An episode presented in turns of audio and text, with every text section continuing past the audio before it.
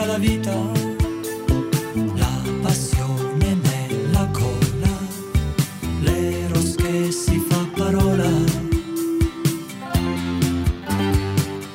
Le tue strane inibizioni non fanno parte del sesso. I desideri mitici di prostitute libiche, il senso del possesso che fu pre-alessandrino.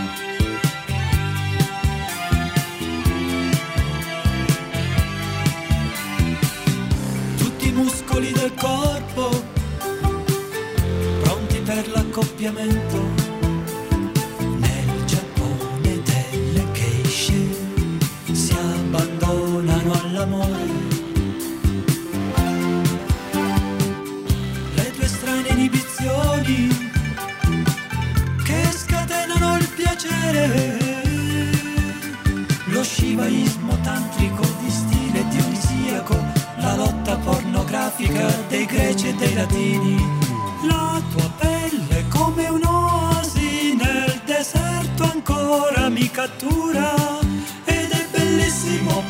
decir.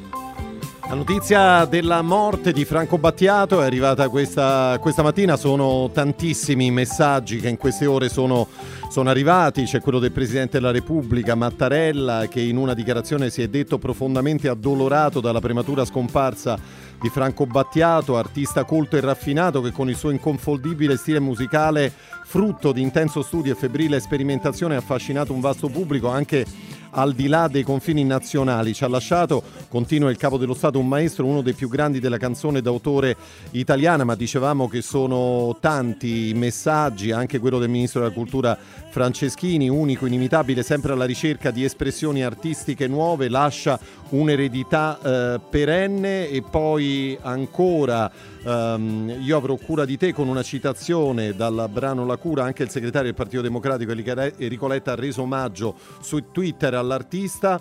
Eh, sul ponte svento la bandiera bianca, invece è quello che ha scritto il commissario europeo Paolo Gentiloni, il mio sincero, profondo dispiacere per la scomparsa di Franco Battiato, maestro, poeta, signore della musica e delle parole, ci mancherà. Così invece sui social il Presidente del Parlamento europeo David Sassoli. Allora ancora un buon pomeriggio a tutti da parte di Cristiano Bucchi, siamo arrivati alle 14.58 minuti, ci sembrava doveroso ricordare anche noi quest'oggi eh, Franco Battiato, io saluto e ringrazio, eh, anche perché è già pronto in collegamento, ci stava ascoltando Vincenzo Mollica, bentornato a Radio Immagina. Buongiorno, buongiorno a tutti voi. Tu conoscevi bene Franco, Franco Battiato, l'avevi intervistato molte volte. Che cos'è che ti, che ti colpiva della, della persona, dell'artista? Ah, sai, io l'ho intervistato per 40 anni Franco, quindi dire, mi colpiva sempre una, una cosa fondamentale, che quando cominciavo un'intervista con lui, alla fine mi ritrovavo con tanti pensieri, tante riflessioni dentro che continuavano ad accompagnarmi. Mi sentivo meglio di come avevo cominciato, insomma, in qualche modo, perché lui era una persona di una semplicità, di una simpatia, di una profondità, di una cultura veramente straordinaria, che non ti faceva mai pesare. Ti insegnava sempre mille cose senza mai far, volertele insegnare, ma ti rimanevano dentro. Quindi pensa, ho vissuto con lui tantissimi avvenimenti, dal primo maggio al concerto davanti a Paolo Giovanni Paolo II, fino all'ultima intervista, l'ultima che ha fatto proprio nella sua vita. Ed è stata un'intervista veramente toccante, per me commovente, che mi rimarrà sempre dentro, insomma, dove già lui parlava di un'altra, di un al di là, insomma, ecco, dove si, sentiva proiettato. insomma era veramente una persona ricca, ricca, ricca di arte. Lui c'era una sorta di mare, c'era un mare e soprattutto un mare fatto di un'arte pura, che lui poteva essere artisticamente quello che voleva. Ha voluto fare il musicista di musica contemporanea, l'ha fatto, ha vinto il premio Stockhausen, ha voluto fare il cantautore, l'ha fatto non bene, straordinariamente bene, ha lasciato dei capolavori assoluti. Ha voluto fare il cantante, l'interprete, con quella pasta di voce che aveva, che sembrava soffiata dal cielo, era una cosa fantastica. E poi ha fatto il pittore, ha fatto il cineasta, ha scritto opere liriche. Insomma, sì, anche era... se Mollica come pittore diceva di non valere moltissimo. Eh? Ma quello, sai, eh, lo dicono tutti i pittori veri. Se tu senti un pittore che dice che è bravo, scappa, scappa subito, ecco. È vero. Io eh. dei, in casa mia uno dei primi quadri che ho fatto, disegnato, che era di un sufi, di un, così, su un tappeto che girava nell'aria, e devo dire che è un quadro magnifico. E ho visto poi i quadri belli che ha fatto. E Franco ha deciso di fare il pittore dalla sera alla mattina. Ha cominciato, ha preso i colori e ha cominciato a dipingere. E ha cominciato a dipingere subito bene. E quello fa parte di chi ha o l'orecchio assoluto o arte pura nel cuore. È così. Mollica, allora um, io vorrei quest'oggi con il tuo aiuto cercare di, di raccontare Franco Battiato, no? da quello che fu all'inizio la sua, la sua, musica, perché lui l'ha raccontato in alcune interviste. Lui eh, scopre la musica da giovanissimo, poi all'inizio degli anni 60 si trasferisce a Milano, dove viene accolto da Velia e Tinin Mantegazza, co- coloro che fondarono poi il Cab 64 di Milano. Ti vorrei far ascoltare su questo in particolare che cosa Battiato aveva, aveva, raccontato, come ricordava quegli anni, come ricordava quel momento in particolare. Sentiamo. Dopo qualche mese è arrivato in questo cabaret Giorgio Gaber. Per me fu veramente una fortuna perché lui venne nel camerino e mi ha detto guarda io abito in, in via Frescobaldi, fa numero, non mi ricordo adesso il numero, fa vienimi a trovare. Lui andava a letto alle 7 del mattino, quindi a luna sono andato lì, ho bussato e abbiamo iniziato, l'ho coadiuvato nella canzone che lui aveva fatto per il Festival di Sanremo, che era E allora dai, allora dai, tu lo sai, quella lì. E dopo pochissimo tempo mi ha procurato un, un contratto con la Kutler, mi pare si chiamasse così. E poi a poco a poco io avevo bisogno di guadagnare, ho corteggiato da un punto di vista professionale Ombretta Colli e ho detto formiamo un gruppo. Ecco così, allora fu, fu Giorgio Gaber, eh, Mollica, a intuire il, il talento musicale di, di, Franco Battiato negli anni 60. Sì, Giorgio Gaber ti posso raccontare ancora di più che c'è una trasmissione televisiva dove, dove si chiamava Diamoci del tu ed era condotta da Giorgio Gaber e Caterina Caselli. E in quella trasmissione, nella stessa puntata, Giorgio e Caterina Caselli presentavano due debuttanti per la prima volta in televisione. Giorgio presentava Franco Battiato e Caterina Caselli presentava Francesco Cuccini. Ecco, quattro persone che poi sarebbero rimaste amiche per tutta la vita. Eh sì. Eh, ti chiedo quanto, quanto, ha influito la meditazione sulla musica, sui testi di Franco Battiato?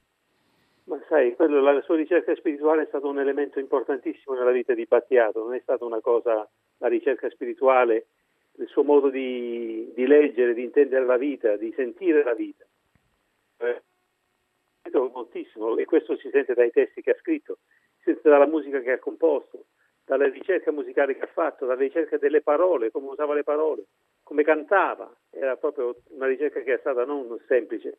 E non, mai, non si è mai esaurita, non c'è stato mai un momento di, di declino di questa ricerca spirituale, è andata avanti fino alla fine secondo me. Allora, molti dischi di Franco Battiato sono dedicati alla sperimentazione, poi nel 1979 torna alla canzone e nel 1981 tira fuori un, un, grandissimo album, La voce del padrone, tanto per ricordare alcuni titoli che facevano parte di quel lavoro, Mollica, Bandiera bianca, Cucurucù, Centro di gravità permanente, Gli uccelli, Segnali di vita, Sentimento nuovo, insomma tutti i brani che ascoltiamo, che ascoltiamo ancora oggi. Che cosa ricordi di quel momento, di quell'album in particolare? Intanto è stato l'album che per la prima volta ha superato il milione di copie. Il, l'album che diciamo, è arrivato come un piccolo, un album che diciamo, così, diciamo, curioso, pieno di canzoni che erano molto molto accattivanti, bene, con un linguaggio nuovo, sembrava dadaista, sembrava che strappasse di canzoni e le mettesse insieme. Da quel, quel, disco lì che ha superato il milione di copie, quindi è stato un vero successo per la Emi, fu un successo pazzesco in quel periodo che ha cambiato completamente la sua vita dalla sera alla mattina, insomma è stato diventato una cosa incredibile, qualcosa che non, era mai accaduto prima. Ecco, quelle, quelle, quelle, canzoni, pensa, ancora adesso lui non poteva fare un concerto e non farle, non poteva, eppure il centro di gravità permanente è forse quello che ha cercato tutta la vita e che cerchiamo tutti noi tutta la vita e che lui ci ha aiutato in qualche modo non a trovarlo, ma ad avvicinarci.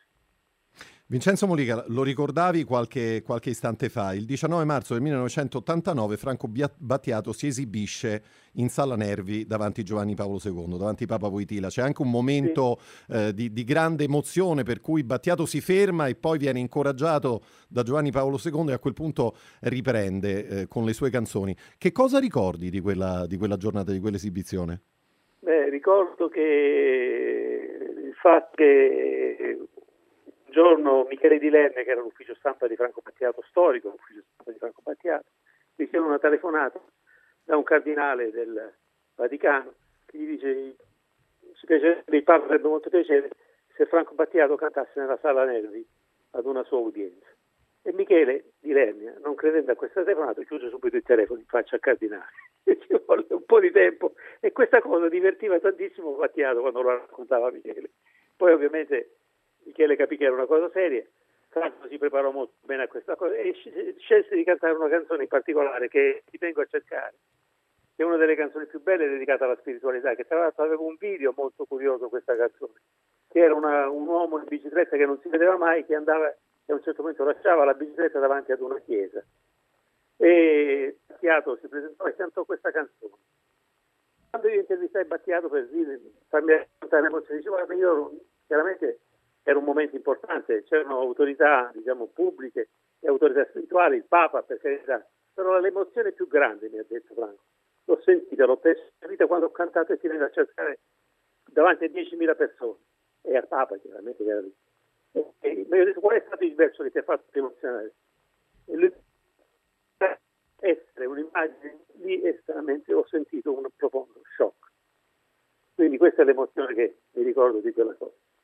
Poi le risate che Franco si faceva quando ricordava di Lerner.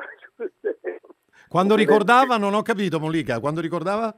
Quando ricordava il suo ufficio stampa aveva chiuso la, la corretta davanti al cardinale.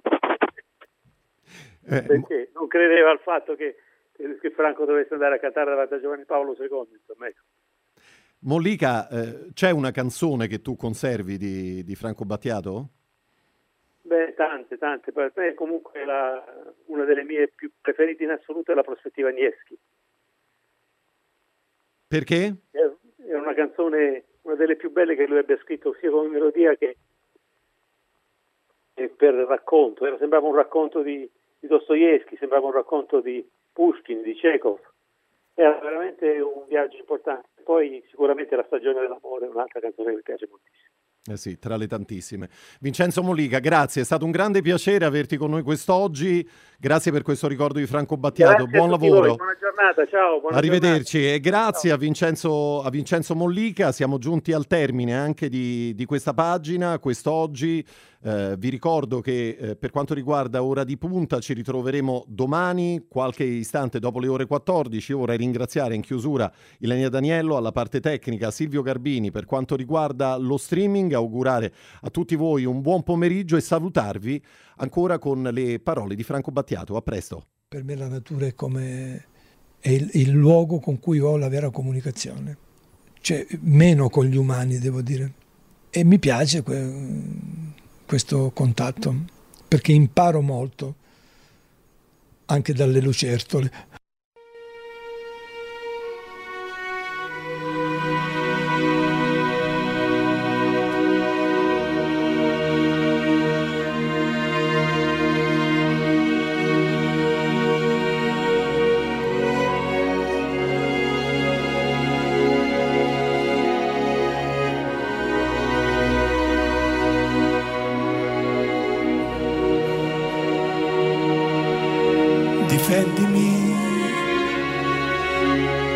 Forze contrarie, la notte nel sonno, quando non sono cosciente. Quando il mio percorso si fa incerto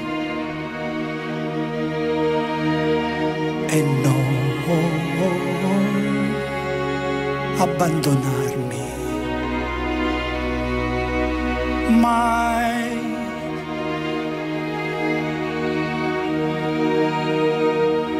Non mi abbandonare.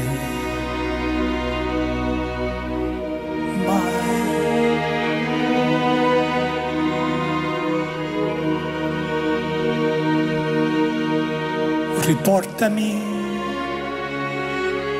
nelle zone più alte, in uno dei tuoi regni di quiete. E tempo di lasciare questo ciclo di vite e non mi abbandonare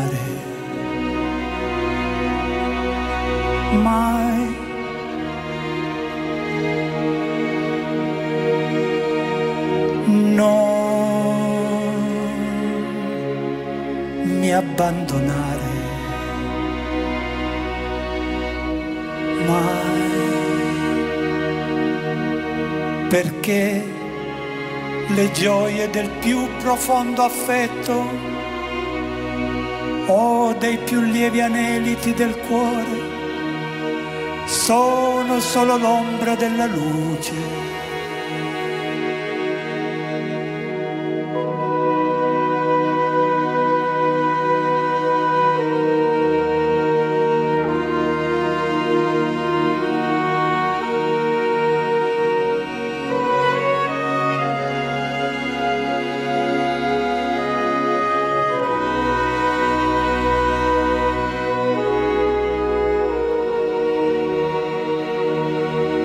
Ricordami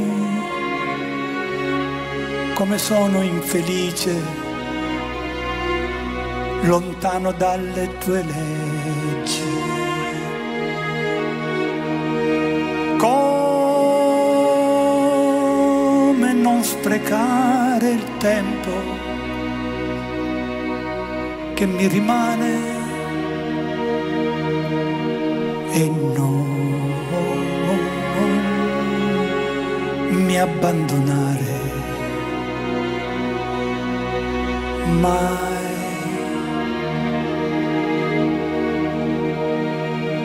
Non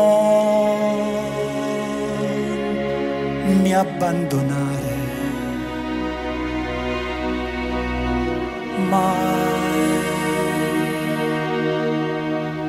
Perché la pace che ho sentito in certi monasteri o la vibrante intesa di tutti i sensi in festa sono solo l'ombra della luce.